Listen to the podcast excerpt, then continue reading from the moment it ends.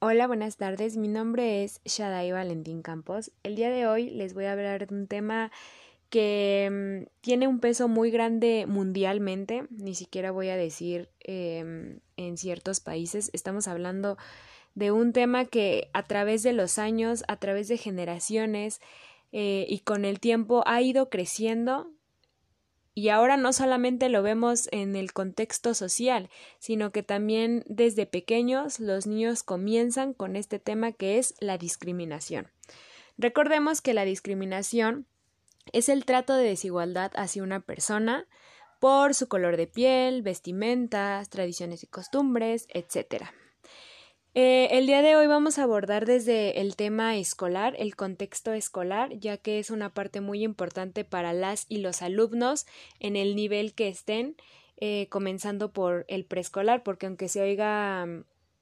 impresionante, desde chiquitos los niños también tienen palabras y actitudes que pueden herir y provocar una, una discriminación hacia sus demás compañeros e incluso profesores. Eh, ¿Cómo se manifiesta la discriminación en la escuela? Recordemos que el artículo número 2 de la Constitución Política nos marca que ninguna persona debe de ser discriminada, ya sea por sus, por sus rasgos, por sus tradiciones y costumbres, color de piel, vestimenta, lenguaje, etc. La discriminación se produce en distintos ámbitos y con diferentes intensidades, siendo una violación, porque sí es una violación hacia uno, hacia los derechos y hacia las personas, es una negación del principio de igualdad de oportunidades, la principal causa en las escuelas son los estereotipos a la gente, pues muchos alumnos comenzando desde el preescolar hacen notar diferencias entre el salón. Eh, con actitudes y conductas no apropiadas hacia otras personas, incluso hacia profesores. ¿Qué queremos decir con estereotipos? Normalmente la sociedad está acostumbrada a un modelo de gente, un modelo de gente perfecta, lo vamos a decir entre comillas, porque estamos acostumbrados al modelo de gente blanquita, de ojitos eh, chiquitos, nariz bonita, entre otros. Em, ¿Y qué pasa cuando llega una persona distinta, en este caso al salón de clases? Pues es el blanco perfecto para la discriminación. Los tipos de discriminación que se pueden presentar en la escuela son muchísimos, empezando por el color de piel, por la parte económica. Muchas veces y actualmente en nuestros países hay muchos alumnos que no tienen los suficientes recursos y se encuentran becados en distintas escuelas particulares. Y qué pasa comienza la discriminación en el tú no tienes dinero yo tengo mejores cosas que tú y eso de alguna u otra forma es discriminar. También por la vestimenta el cómo hablan eh, si algún niño o niña viene de alguna comunidad indígena, por las costumbres y tradiciones, e incluso por no querer permanecer algún, algún grupo, algún grupo como normalmente conocemos eh, los que más les hablan, los que son más inteligentes en alguna materia. Esto también es discriminación. Eh, eh, y también lo más importante, a las personas que padecen alguna barrera física. Esa es la principal causa de la discriminación, eh, empezando de secundaria hasta la universidad, pero actualmente viendo los problemas y las cifras muy grandes de discriminación desde el preescolar, el ver que los niños eh, observen que en su salón de clases haya alguien em, que no ve, que no escucha, que está en silla de ruedas, los niños comienzan este tipo de discriminación. Eh, ¿Qué repercusiones tiene la discriminación en la vida de los alumnos? Recordemos que todos somos diferentes, recordemos que todos los alumnos los identifica algo distinto, ya sea algún rasgo, alguna cultura o tradición, la forma en la que hablan. Y cuando existe esta parte de la discriminación en ellos, eh, el autoestima comienza a bajar. ¿Y qué pasa? Los niños dejan y pierden el interés por, por una, asistir a la escuela y dos, comienzan a hacerse preguntas y dudar acerca de lo que son, acerca de dónde provienen. Y eso es una problemática enorme porque los niños comienzan a, a, dejar de trabajar en grupos, ya no conviven con los demás alumnos sabiendo que son diferentes, entre comillas, a ellos, a los que se consideran normales. Y aquí es donde yo vuelvo a decir, nadie es igual, todos somos diferentes, nos caracterizan eh, muchos rasgos como personas y, y, es algo con lo cual tenemos que aprender a vivir y la gente debe de aceptarnos y respetarnos tal cual somos. Eh, existen varias, varias leyes, varias organizaciones internacionales y la cual estas nos mencionan eh, acerca de qué son los qué es la discriminación y cómo, cómo la llevan a cabo. Una de las organizaciones es la CNDH. Esta organización es muy importante ya que nos habla de cómo el ser humano está tan acostumbrado a cierto estereotipo de personas que nos olvidamos por completo de la palabra respeto y comenzamos a, llevar a cabo esta problema, esta palabra, perdón, de discriminación. Eh, eh, comenzamos con la exclusión escolar y social, porque no también es, no nada más es en la escuela, sino también en la parte, en la parte social. Eh, comienzan las deserciones por parte de los alumnos, como bien dije en el comentario pasado, los alumnos comienzan a tener una autoestima muy baja y aquí es donde comienzan las deserciones en muchos ámbitos, no nada más en la escuela, también ante la sociedad. Em, también hay un bajo autoconcepto de las personas y aquí es donde las personas comienzan a ser retraídas de su personalidad, eh, comienzan a alejarse de, lo, de, la de las demás personas por el simple hecho de pensar que son distintos. Lo que nos quiere dar a entender esta organización es que ayuda a las y los alumnos en situaciones de discriminación e incluso hay organizaciones en las cuales dan un apoyo. Actualmente en las escuelas está está muy arraigada esta parte de las maestras de UDEI y las, y las psicólogas, la cual eh, dan pláticas hacia los alumnos acerca de estos temas de discriminación y si hay algún alumno que está padeciendo discriminación, apoyarlo lo más que se pueda para que siga con su proceso de desarrollo. Eh, muchos de los efectos que tienen eh, que tiene esta parte de la, discriminación en las personas son también el que no sepan cuáles son sus derechos no no sepan qué es lo que nos dice el artículo número 2 que como bien ya dije es el que se encarga de marcar a los ciudadanos de que no debe de haber ninguna discriminación de ningún tipo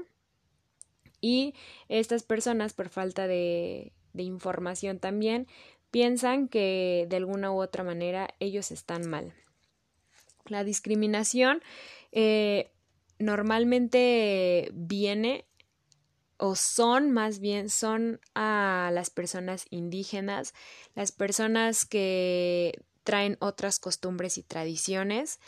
y, esto se ve mucho tanto en personas adultas como en niños. La verdad, en esta parte de las personas indígenas eh, son muy vulnerables a ser discriminados.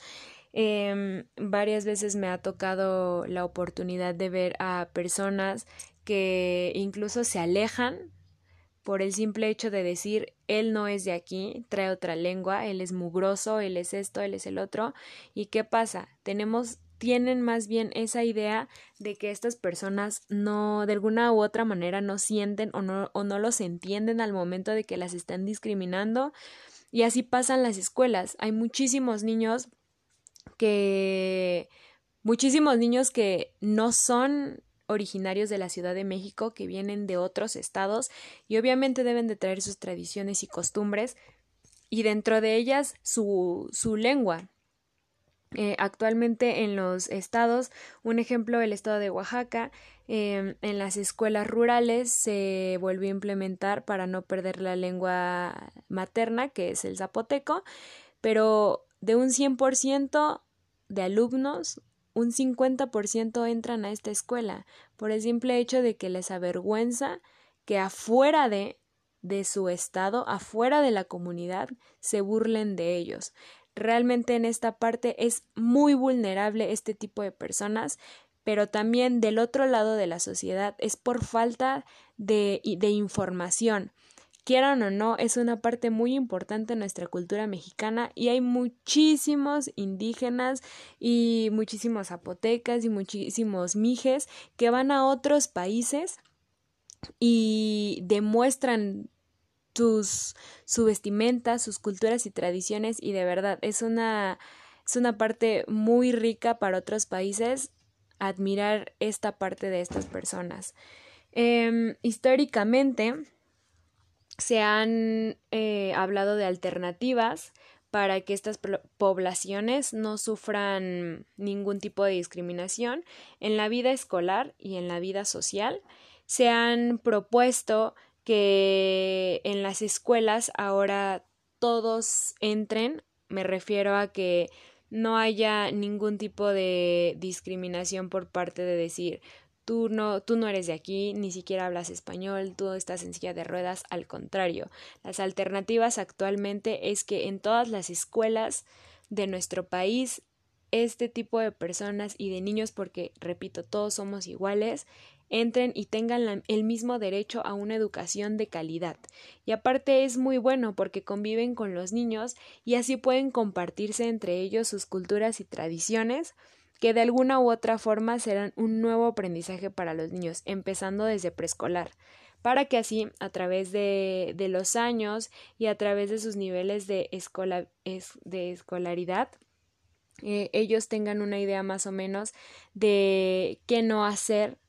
ante convivir con personas que no, que no son de su mismo contexto, sino que vienen de otros estados, que visten de otras maneras, y así ellos quiten de su vocabulario la palabra discriminar a personas indígenas.